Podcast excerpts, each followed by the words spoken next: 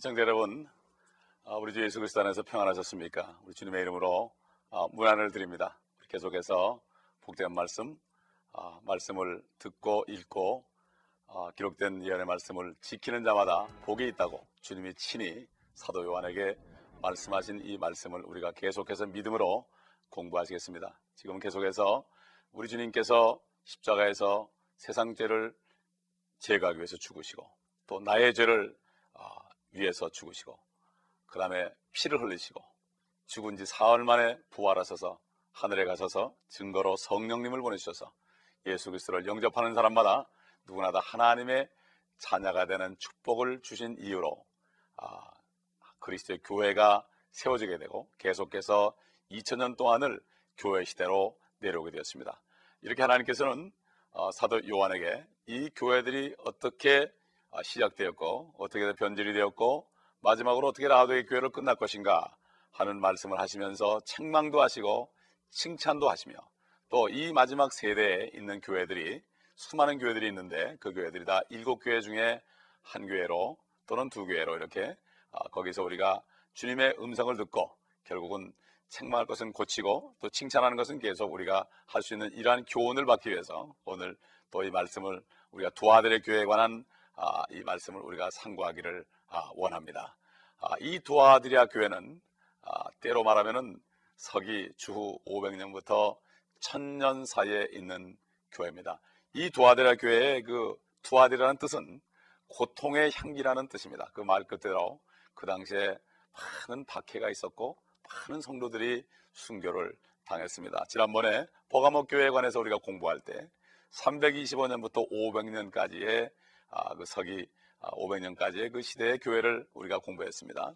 그때 325년은 바로 Roman Catholic이 바벨론 종교와 기독교를 아, 혼합시켜서 그래서 이 컨스탄틴 대제가 로마 황제가 세계를 제패하기 위한 욕심을 가지고 그렇게 했다는 것을 말씀드렸고 이제는 본격적으로 로만 캐톨릭의 기독교인들 정말 성경대로 믿는 그리스도인들 를 박해하는 그러한 일들이 벌어지는 장면을 우리가 볼 수가 있습니다. 우리 계속해서 이 복된 말씀을 우리 함께 아, 읽겠습니다. 읽기만 해도 복이 되는 말씀을 함께 읽겠습니다. 다 같이 요한계시록 2장 18절부터 우리가 좀 길지, 길지만은 우리가 말씀을 쭉 가슴판에 새기면서 한번 아, 읽도록 하겠습니다. 다 함께 읽겠습니다. 도아드리아 교회의 천사에게 편지하라. 그의 눈은 불꽃 같고 그의 발은 빛나는 놋 같은 하나님의 아들이 이 일들을 말씀하시느니라. 내가 네 행위와 사랑과 봉사와 믿음과 네 인내와 네 행위를 아노니 나중 행위가 전 것보다 많도다. 그러나 네게 두어 가지 책망할 것이 있나니 이는 네가 자칭 여선지자 이세벨이란 여자를 용납함으로 그녀가 내 종들을 가르치고 유혹하여 행음하게 하고 우상에게 바친 재물을 먹게 하기 때문이라. 또 내가 그녀에게 자기의 음행을 회개할 기회를 주었으나 그녀가 회개하지 아니하였도다. 보라 내가 그녀를 침상에 던질 것이며 그녀와 더불어 가늠하는 자들도 자기들의 행위를 회개하지 아니하면 대환란에 던지리라. 또 내가 그녀의 자녀들을 사망으로 죽이리라. 그러면 모든 교회들은 내가 사람들의 속과 마음을 살피는 자임을 알게 되리라. 또 내가 너의 행위에 따라 너희 각자에게 주겠노라. 그러나 내가 너희와 두 아들의 나머지 사람들 즉 이 교리를 받지 아니하고 그들이 말하는 사탄의 깊은 것들을 알지 못하는 자에게 말하노니 내가 어떠한 다른 짐도 너에게 지우지 아니하겠노라. 그러나 너희가 이미 가진 것을 내가 올 때까지 굳게 잡고 있으라. 이기고 나의 일들을 끝까지 지키는 자에게는 내가 민족들을 다스리는 권세를 줄 것이요. 그가 철장으로 그들을 다스리리니 그들이 질그릇같이 산산조각으로 부서지리라. 나도 내 아버지께로부터 받은 것이 그러하니라. 또 내가 그에게 새벽별을 주리라. 귀 있는 자는 성령께서 교회들에게 말씀하시는 것을 들을지어다. 네, 여기까지 읽겠습니다. 자, 우리가 이 말씀을 보듯이 아, 그 당시 교회들은 많은 핍박을 받은 것으로 나타나 있습니다. 그리고 또 이상한 것은 여 선지자 이세벨이라는 여인이 등장을 합니다. 과연 이것이 무엇일까? 이것을 알아야 되고, 아, 그 다음에는 아, 이 교리가 나옵니다. 두아델 교회에 있는 이 교리, 아, 교리가 바뀐 것이 나옵니다. 교리라 바로 구원의 교리를 얘기하죠. 아, 그런데 우리가 분명히 알 것은 아, 서기 325년에 니키아 종교 회의를 통해서 아, 거기에서 바로 아, 이 기독교가 바벨론과 혼합되는 이 로만 캐토릭으로 되면서 법을 만들어서 누구든지 어, 유아에, 유아에게 세례를 주기만 하면은 그것으로 구원을 받고 입교가 되는 것으로 이렇게 법을 만들었습니다. 그래서 그 법을 어기는 사람은 누구든지 어, 죽이도록 하였습니다. 그런데 그 당시에 많은 성경대로 믿는 참 사도들의 후예들은 이에 굴하지 않고 거기에서 나와서 어, 그들이 예수 그리스도를 영접할 때 세례나 침례를 받았습니다. 그렇기 때문에 그들이 발각만 되면은 죽임을 당했습니다. 그래서 그들을 아, 로만 캐톨릭에서 말하기를 아나바프티스트리더라. 아니 한번 유아 세례 받으면 됐지 뭘 또 받느냐 그래서 재침례 파들이다 이렇게 해가지고 수많은 사람을 죽였습니다. 뿐만 아니라 유대인들을 죽였습니다. 자칭 유대인으로 돼서 유대인은 예수 그리스도를 죽였기 때문에 저들은 죽여도 괜찮다. 바로 아브라함에게 약속한 언약은 이제 교회에게 왔기 때문에 유대인들은 이제 하나님께 버림받았다는 이러한 교리를 만들어내 가지고 어, 자칭 유대인이 된 것입니다. 그래서 어, 전에도 말씀드린 것처럼 어, 팍스라는 사람이 쓴 순교사를 읽어보게 되면은 그 당시에 수많은 성경들을 믿는 사람들이 죽임을 당했고 어, 단지 성경만 가지고 있어도 성경만 가지고 있어도 어, 이렇게 순교하는 이러한 일들이 있었던 것을 우리가 기억합니다. 한번 예를 들어서 보겠습니다. 우리 잘 아는 유크리프라는 사람이 있습니다. 그 위클리프 선교회가 있죠. 그것은 아, 참 언어가 없는 나라의 미개한 나라에 들어가서 선교사님들이 들어가서 전 생애를 거기 바치면서 그들의 말하는 소리를 듣고 그들의 그 말하는 소리를 기록해서 그것을 가지고 언어를 만들어서 그 다음에 성경을 번역해서 그들에게 복음을 전하고 말씀을 가르쳐서 교회를 세우고 이러한 일을 하는 기관이 바로 위클리프 선교기관이죠. 아, 한번 선교사님이 들어가면 30년 이상을 있어야만 이 일을 할 수 있는 이런 아, 기관이 있습니다. 그 유, 유크리프 사람은 유크리프란 사람은 아, 그분은 그 당시에 성경을 아, 가지고 있다는 그러한 이유로 인해서 붙잡혀서 그가 화형을 당했고 나중에는 다시 그의 유고를 꺼내서 또 한 번 화형을 했습니다. 이것이 바로 중세 암흑 시대에 일어났던 처참한 일들인 것을 우리가 알아야 됩니다. 그 당시에 행해진 것을 보면은 이로 말할 수 없고 박세 순교사를 보게 되면은 사람들을 죽일 때 화형을 시킵니다. 그러면은 그 사제들이 그 어, 수도원에 는 성들이 십자가를 갖다 대면서 그들에게 어, 그들을 사형을 집행하는 것을 보았습니다.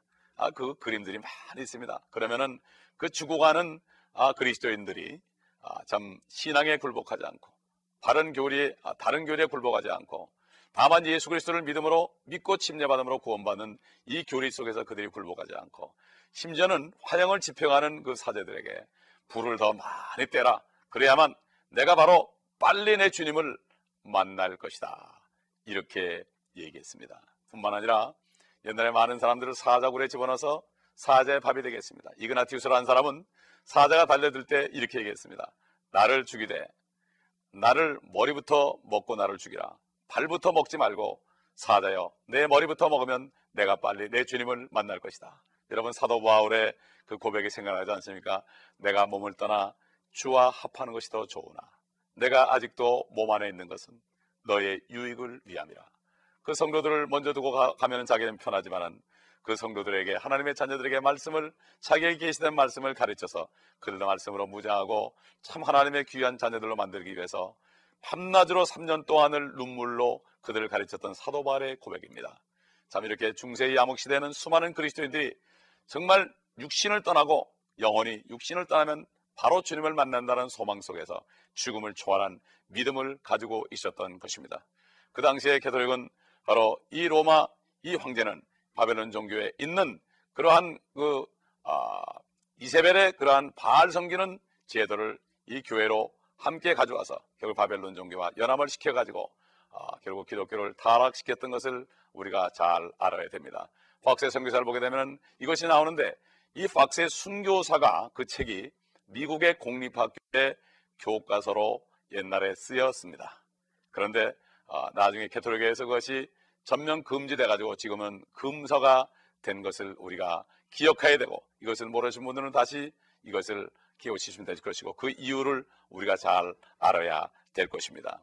여기 이세벨이라는 여인은 옛날 아방이 이스라엘 아방이 시돈 땅에 있는 왕의 그 딸 공주와 결혼한 바로 이 여인이 이세벨인데 이 이세벨은 자기 땅에 섬기던 그 시돈 땅에서 섬기던 그 페니키아 시돈 땅에서 섬기던 바알의 종교를 이스라엘로 가져와서 바알을 섬기고 아세라 목상을 섬기게 해서 이스라엘 민족들이 하나님을 떠나서 바벨론 종교와 다른 신과 행음하게 하는 이러한 일을 저지른 바로 그 왕의 부인이었습니다. 그는 처참하게 침상에 던진다는 것처럼 처, 처참하게 그는 중명을 당하고 참 그가 흘린 피 성도들을 많이 죽었기 때문에 자신의 피가 아, 피를 개들이 할는 이러한 예언대로 그대로 된 것을 우리가 기억합니다.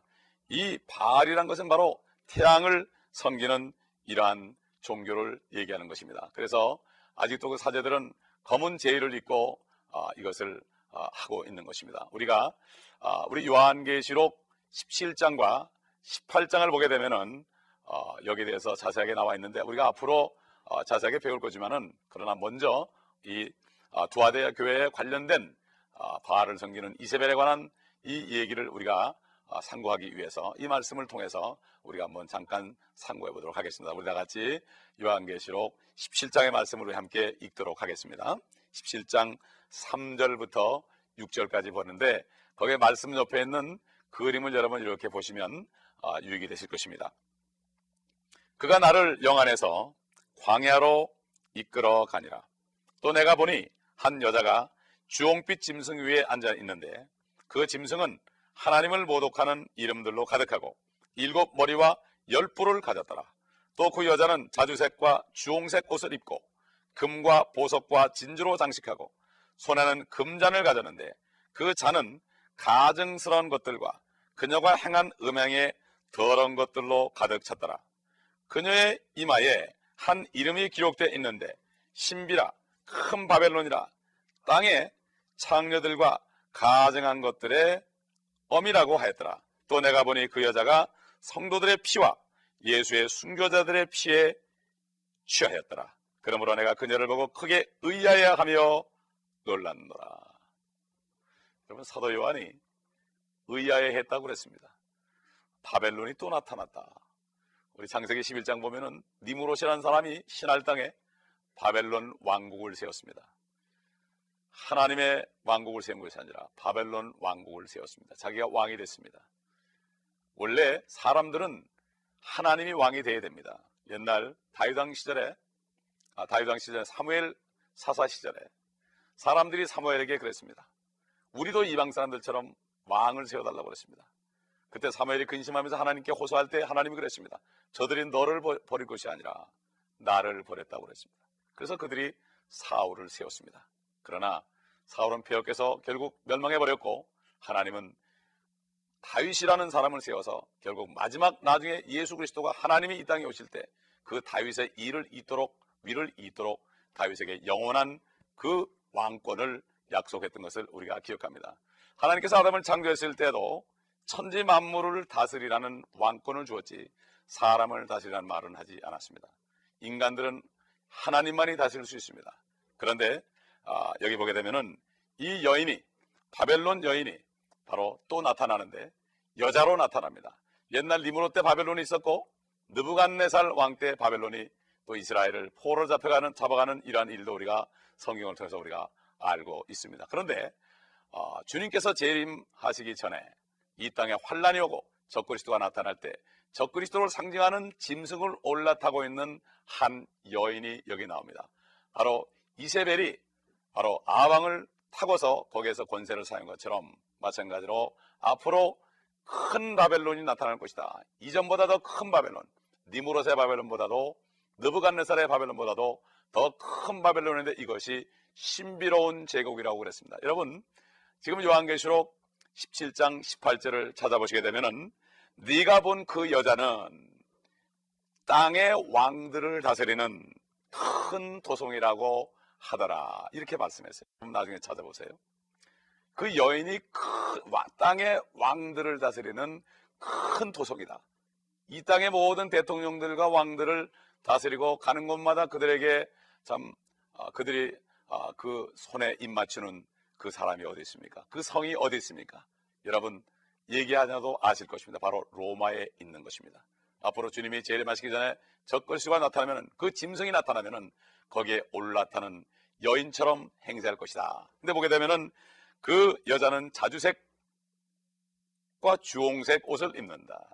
그 종교에 있는 사제들의 옷을 보면 자주색 아니면 주홍색 옷이요. 바로 이것은 아, 왕을 상징하고 다스리는 곳에를 사용하는 것을 우리가 알 수가 있고 금잔을 가졌고 그 잔 속에는 가증한 것들이 들었다.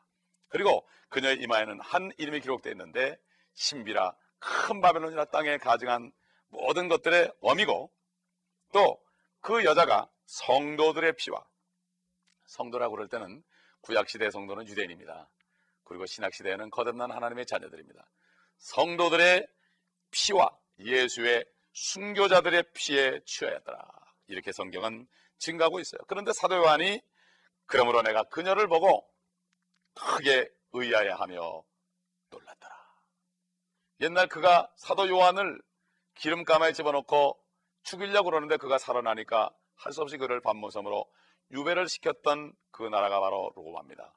다시 로마가 큰 바벨론으로 나타난 것을 볼 때 그는 의아해했다고 말씀했습니다. 왜냐하면 이 요한계시록은 2000년 전에 하나님께서 주님께서 요한에게 성령 안에서 이끌어 가지고 앞으로 될 일들을 환상으로 다 보여준 것이기 때문에 아, 여기 주님께서는 우리가 앞으로 어, 당할 그 환란 우리가 당하지 않고 우리는 하늘에 올라서 보겠지만은 이 땅에 주를 믿지 않은 사람들이 이 땅에 남아서 적그리스 처해서 어, 고통받는 그 환란 때 이루어진 일들이 여기 기록된 것이고 지금 땅들의 모든 왕들을 다스리는 도성이 앞으로 큰 바벨론이 될 것을 이 성경에 말씀하고 있고 예언하고 있는 것을 우리가 알아야 되는 것입니다.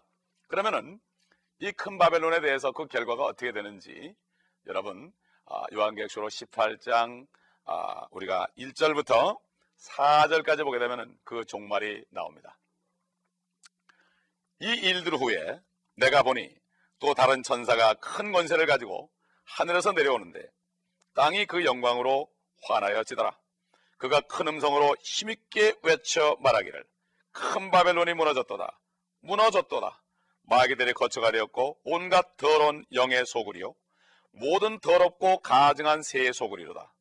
이는 모든 민족들이 그녀의 음행으로 인한 진노의 포도주로 취한 까닭에 땅의 왕들이 그녀와 더불어 음행하였고 또 땅의 상인들도 그녀의 사치의 풍요함으로 부유하게 되었도다라고 하더라.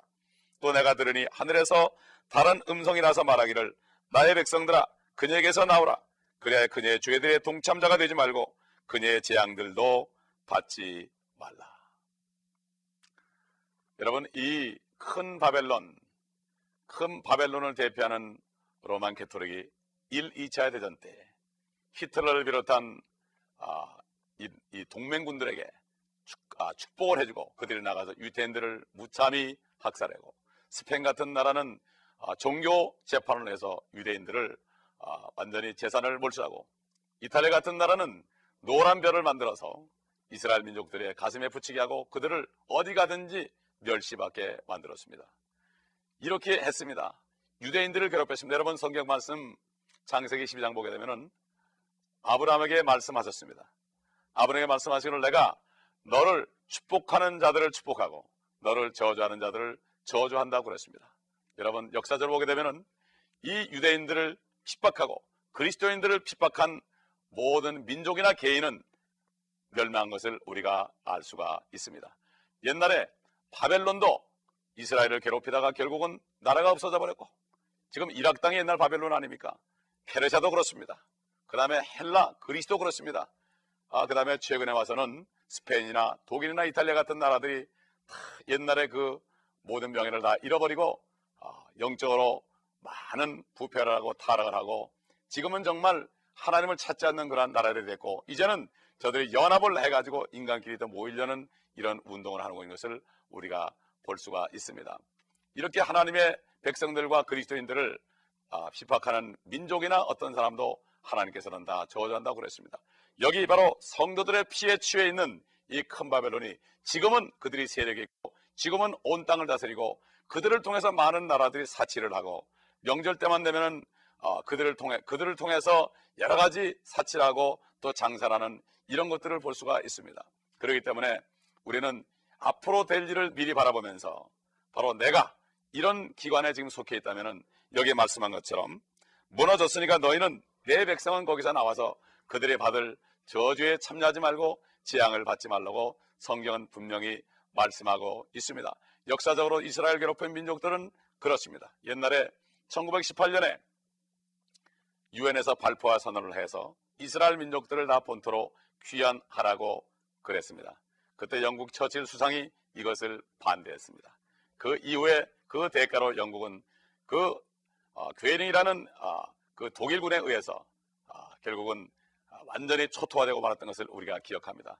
그러나 하나님께서는 1918년부터 유대인들을 귀환하게 만들었고 1948년에는 이스라엘을 독립을 시켰고 이제는 1967년에는 이방인에게 짓밟혔던 예루살렘을 모세 다현 장군을 통해서 회복시켜서 지금 이스라엘이 지금 독립해가지고 어, 예루살렘을 차지하고 있습니다. 그러나 지금은 테러로 가득하지만 앞으로 주 예수 그리스도께서 오시면은 모든 시온에서 슬퍼하는 자를 위로한다고 이사에서 60장에 아, 말씀하고 있습니다.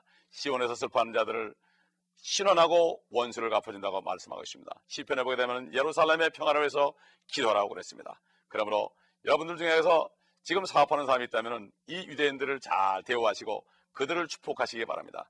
그렇게 할 때 하나님께서는 우리를 축복하시고 또 우리는 영적인 아브라함의 자손으로서 믿음으로 아브라함 자손이 됐기 때문에 우리를 축복하는 사람들을 또 축복하고 우리를 저주하는 사람들을 또 저주한다고 그랬습니다. 그러므로 우리는 주님만 바라보면서 말씀 안에 거하면서 주님 오신을 기다리면서 의로운 삶을 살아야 됩니다. 사도 바울이 말씀하신 것처럼 로마서 14장 17절에 하나님의 나라는 먹고 마시는 것이 아니라 성령 안에서 의와 평강과 기쁨이라고 그랬습니다. 여러분 말씀 안에 복종하심으로 깨끗함을 받으시고 평강 속에서 기쁜 삶을 누리시면서 모든 것을 주님께 맡기는 여러분 되시기를 예수 그리스도의 이름으로 축원합니다. 잠시 기도하겠습니다. 아버지 하나님 감사합니다. 오늘 앞으로 될 일을 우리에게 미리 보여주셨고 지금까지 온 역사를 통하여 이것을 우리가 이해할 수 있도록 깨닫게 하신 것을 감사합니다. 아직 잘 깨닫지 못한 분이지만 주님께서 말씀을 읽을 때 성령께서 알게 하시고 눈을 열어 주시옵시기를 원하며 참으로 이 큰 도성에 소속된 큰 바벨론의 아버지 하나님이여 그 모체 속에 있는 사람들 있다면 지금 나와서 그 재앙에 참여하지 않고 예수 그리스도를 믿음으로만 구원받는 이러한 참된 구원의 교리 안에서 구원받는 역사가 있게 하여 주옵시기를 간절히 기도하고 원합니다. 아버지 성령님께서 함께 하여 주시옵시고 저들을 축복하여 주시옵소서 예수 그리스도 이름으로 감사하며 기도합니다. 아멘.